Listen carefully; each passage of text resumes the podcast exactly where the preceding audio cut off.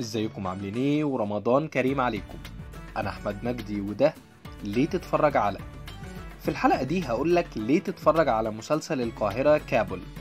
مسلسل القاهرة كابل عكس كل الصور والإعلانات اللي اتعرضت فيه اللي أظهرته على إنه ممكن يبقى مسلسل سياسي لكنه في الحقيقة هو مسلسل اجتماعي درامي. بيضم أفكار مختلفة في مضمونه منها جوانب سياسية.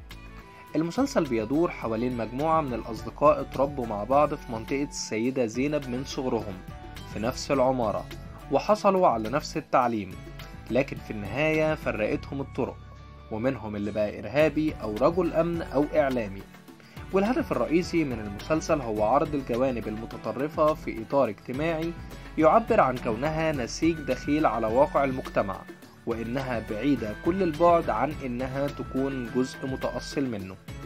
المسلسل هيكون من بطولة طارق لطفي وخالد الصاوي وفتحي عبد الوهاب وحنان مطاوع ونبيل الحلفاوي ومجموعة تانية كبيرة من النجوم.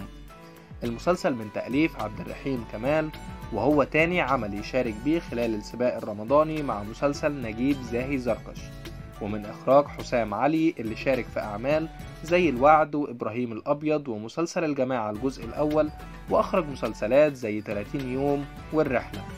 وبكده تكون عرفت ليه تتفرج على مسلسل القاهرة كابل في رمضان 2021